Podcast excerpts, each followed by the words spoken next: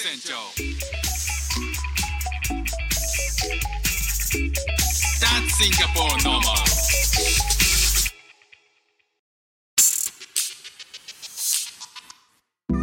どうもフック船長です。シンガポールで3歳と4歳の息子の子育てをしている主婦です。イラストに挑戦したり歌を歌ったり英語学習のことだったり海外生活で面白いと感じた日本との文化や価値観の違いそこから改めて感じた日本のすごいところなんかをお話ししております。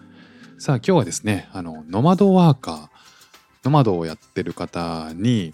必聴のえー回になっております。まあ知ってる方知ってるかもしれないんですけどねあの僕は知らなかったんでああこれすごいなと思ったんで紹介したいなと思うんですけど、えー日本でもねあの最近、まあ、ここ5年とか6年とかノマドっていう言葉すごい入りましたよね。もう一般化してるようなねあの言葉でノマドっていうのはあの場所とかにとらわれずに、えーまあ、カフェだったり、えー例えば都心の仕事を、えーと田舎の方で、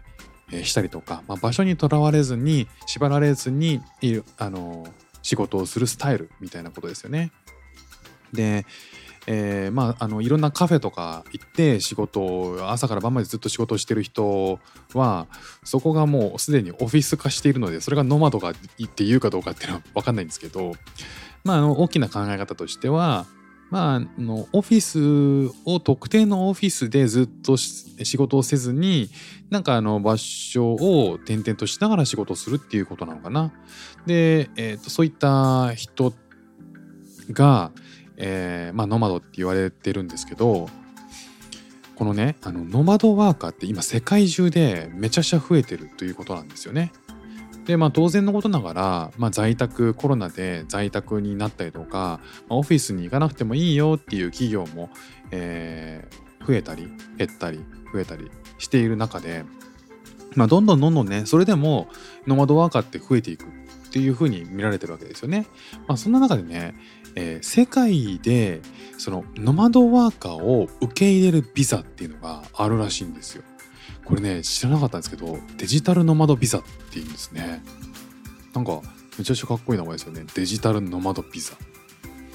でこれはどういうものかっていうと、えっと、基本的にその、うんその国海外に行った時にその海外に、えー短期で旅行する場合は、えーパスポートだけで行ける国もあったりとかするしそうじゃなくても観光ビザっていうねあの短い間の滞在を許してくれるビザってのがあったりしますよね。でただまあ長期でいる場合っていうのはなんかその場所で働かなきゃいけないから、えー働く、えー就職をして就職をすると発給されるビザみたいなものがあったりとかっていうのが一般的で、えー基本的にじゃあその仕事自体を日本でリモートでやるっていう場合はまあそれを良しとする国っていうのは少ないわけなんですよ。まあ基本的にその国でお金を落としてくれと、えー雇用を、えーそえー雇用を良くするために雇用を促進させるために、えーその国でちゃんとお金を稼いでくれということで、えーまあ就業しろとどっかにの企業からスポンにスポンサーになってもらってそこから、ビザを発給してもらえっていうのが一般的なんですけどこのノマドデジタルノマドビザっていうのはそういうものがいらないってことなんですね。えー例えば日本で仕事をしていて、えーそのノマドで仕事をしているから海外に行っても日本の仕事ができる。そういう場合は、えーその発給してる国デジタルノマドビザを発給してる国に行けばなんかあの場所によっていろんな条件があるらしいんですけど例えば1年は、えーデジタルノマドビザが発給されて1年暮らせるとかね。でその1年間は別にその国に住んでいながら日本の仕事がリモートでできるみたいな。めっちゃくちゃ良くないですか？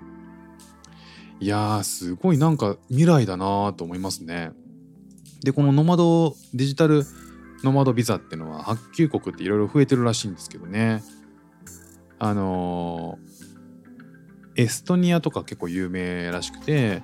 えーなんかデジタル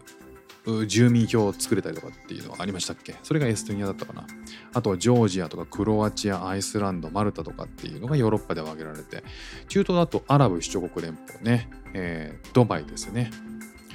まあドバイっていろんなねあの人、えー住んでたりしますよね。日本からでもね。でそういう人たちっていうのはきっとそのデジタルノマドビザを発給されている人が多いんじゃないかな。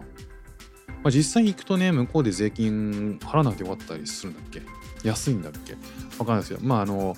それでもねドバイは、えー、税金を取るようになるらしいんですけどね。まあ、そういった情報があったりとかねあとは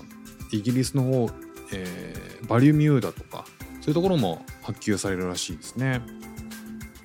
あとはなんかその滞在するためのその発給されるためには、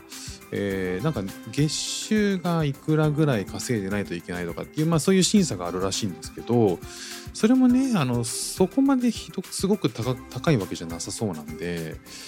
いやこれがもしできたらねであちこちに飛び,、ま、飛び飛び回りながらも、えー、安定して日本で仕事ができるっていうのはいやめちゃくちゃ魅力だな。やれるかどうか別ですけどね僕はね、まあ、その前に飛行機代燃料代今高すぎるから、まあ、そういうのをねちゃんと賄える、えー、人がそういうのを、えー、利用していけるんだろうな、まあ、とにかくねもうちょっと飛行機代えー、旅行代安くなってほしいなっていう気もしますけどね。なかなか今の、えー、情勢がそうもいかせないっていうね。なんかそんな感じがしますけどね。ただまあ、あのー、そういうふうにビザがあるってことを知っといてねえー、今ノマドじゃなくてもああ将来的にそういう生活したいからノマドになってみようかなっていうのも全然ありですしね、えー、なんか夢が広がるなっていうふうに思いました。ということで今日も聴いていただきましてありがとうございました。フック船長でした。じゃあまたね。